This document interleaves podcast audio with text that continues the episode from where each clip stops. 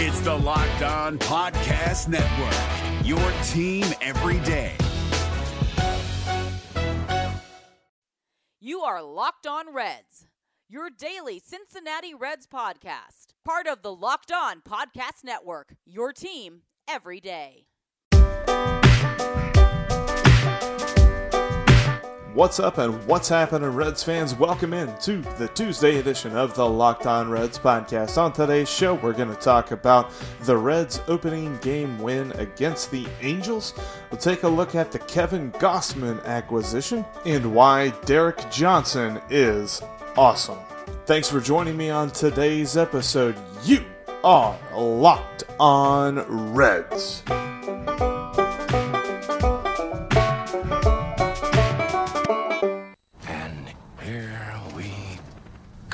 Hard to ask for a better start to a week than what the Reds got on Monday. Thanks again for joining me on today's episode. We're looking at this awesome win that the Reds got. But real quick, I want to remind you, make sure that you're subscribed to the podcast on all the major podcasting platforms like iTunes, Spotify, Google Play, Stitcher, and the Himalaya podcasting app. Hit us up on Twitter at Locked On Reds and at Jeff Carr with three F's. And make sure the Locked On Reds line is saved into your phone for quick reactions, questions, comments, or even a good rant. That's five one three, five four nine, zero one five nine. Now, Monday was all about La Piedra. Luis Castillo sets a career high in strikeouts, thirteen of them. Everyone that was in attendance at Great American Ballpark got free pizza after one out in the seventh inning. He was just mowing down Angels not named Mike Trout. Now, Mike Trout did have a pretty decent game against him. He walked, he uh, got a hit, I think it was a single, and then he blasted a home run into left center field. But there's nobody on base at that point, and the Reds were already up six to one whenever Mike Trout hit his home run. So if you're looking for a way to see Mike Trout hit his first career home run at Great American Ballpark, that would be the way to do it when the Reds are ahead by a bunch. And they were able to hold on to that lead. They played add-on. They they put another run on the board. And it was a good thing they did, because as we got late into the game, Wandy Peralta came in and did Wandy Peralta things. Now, no, no run was scored off of Peralta, but he came in and he gave up a hit and a walk. And Michael Lorenzen had to come in and clean up the inning. And then David Hernandez came back, his first appearance since his D L stint, his, his his I L stint. I keep calling it the D L. His I L stint that was really more of a, dude, just take a break. Take take a mental break, and we'll bring you back. Hopefully you'll be right as rain. He was not right as rain. Gave up a home run to pinch hitter Brian Goodwin of the Angels. It was a two-run home run, and it made things interesting in the ninth inning. In fact, they had to bring in Raisel Iglesias because they were not in a safe situation at that point. They were hoping Hernandez could finish the game, and that just didn't happen. I'm a little worried about him moving forward and what we might see, how much longer we might see him in a Reds uniform. Will be interesting to see moving forward. But all in all, a great night. The Reds just blew up offensively in the first inning.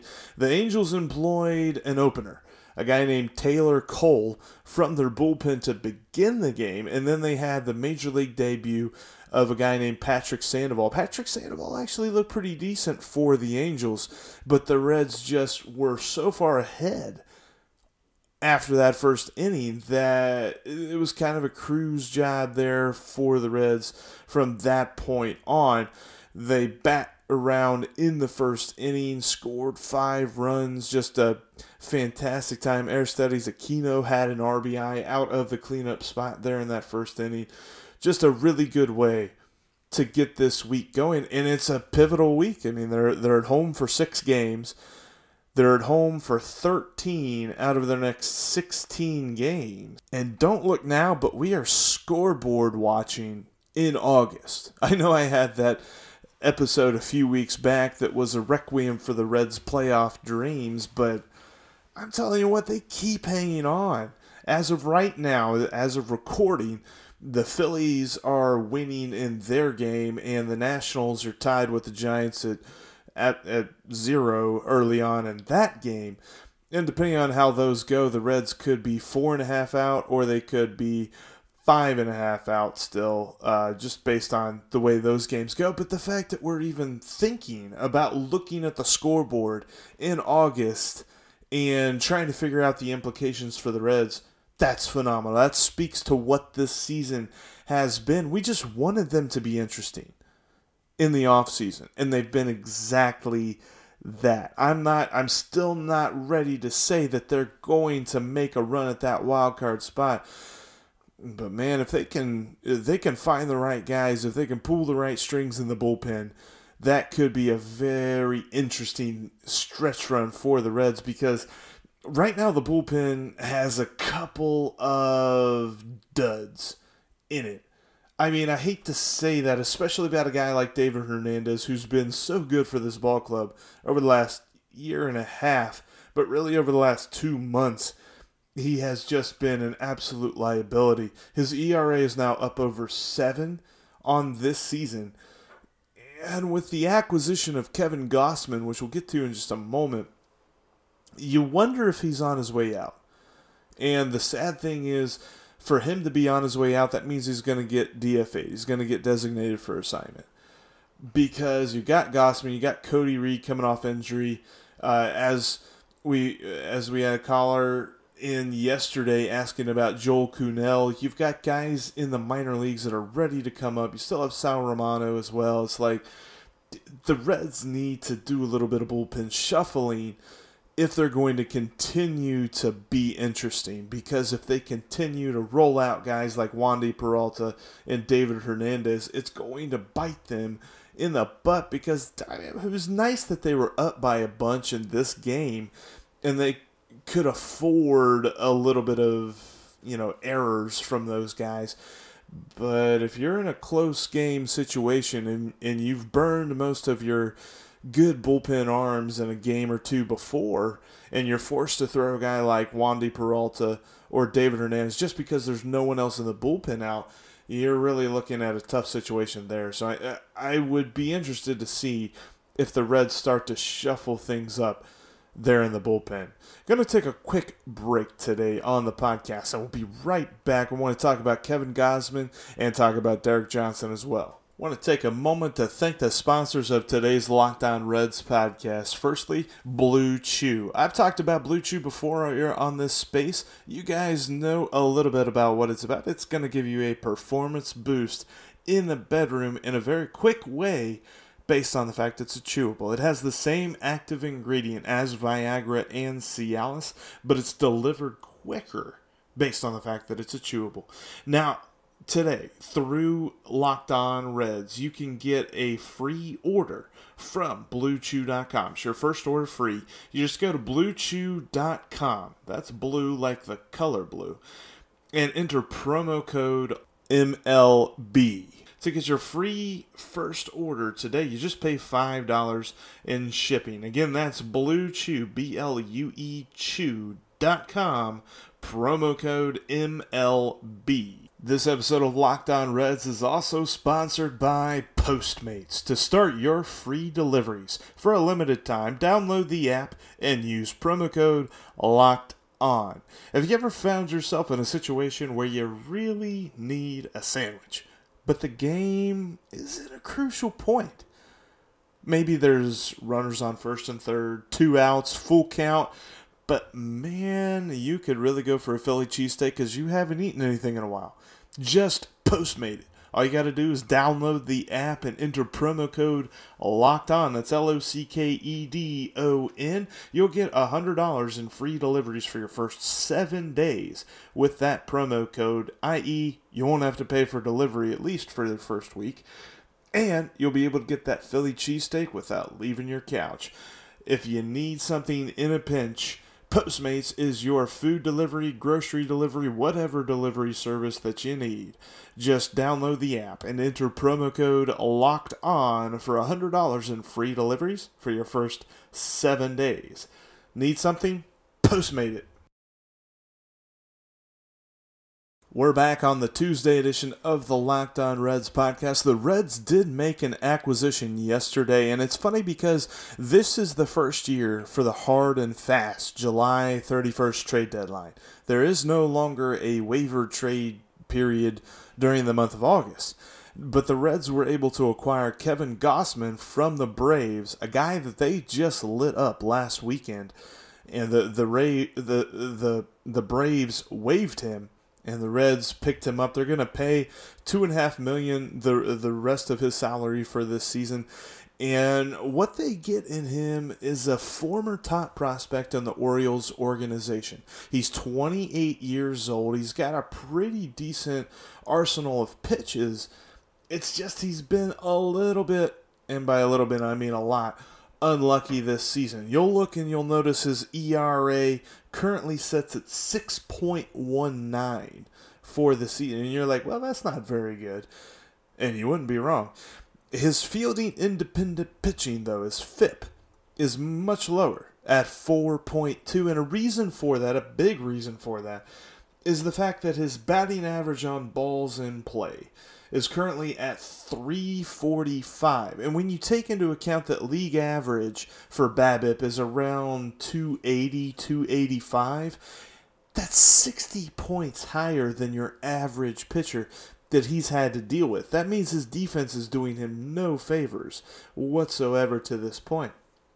And so it'll be interesting to see what Derek Johnson can do with him. Currently on the season, Kevin Gausman has a nine point five strikeout per nine ratio and a three point oh four walks per nine ratio.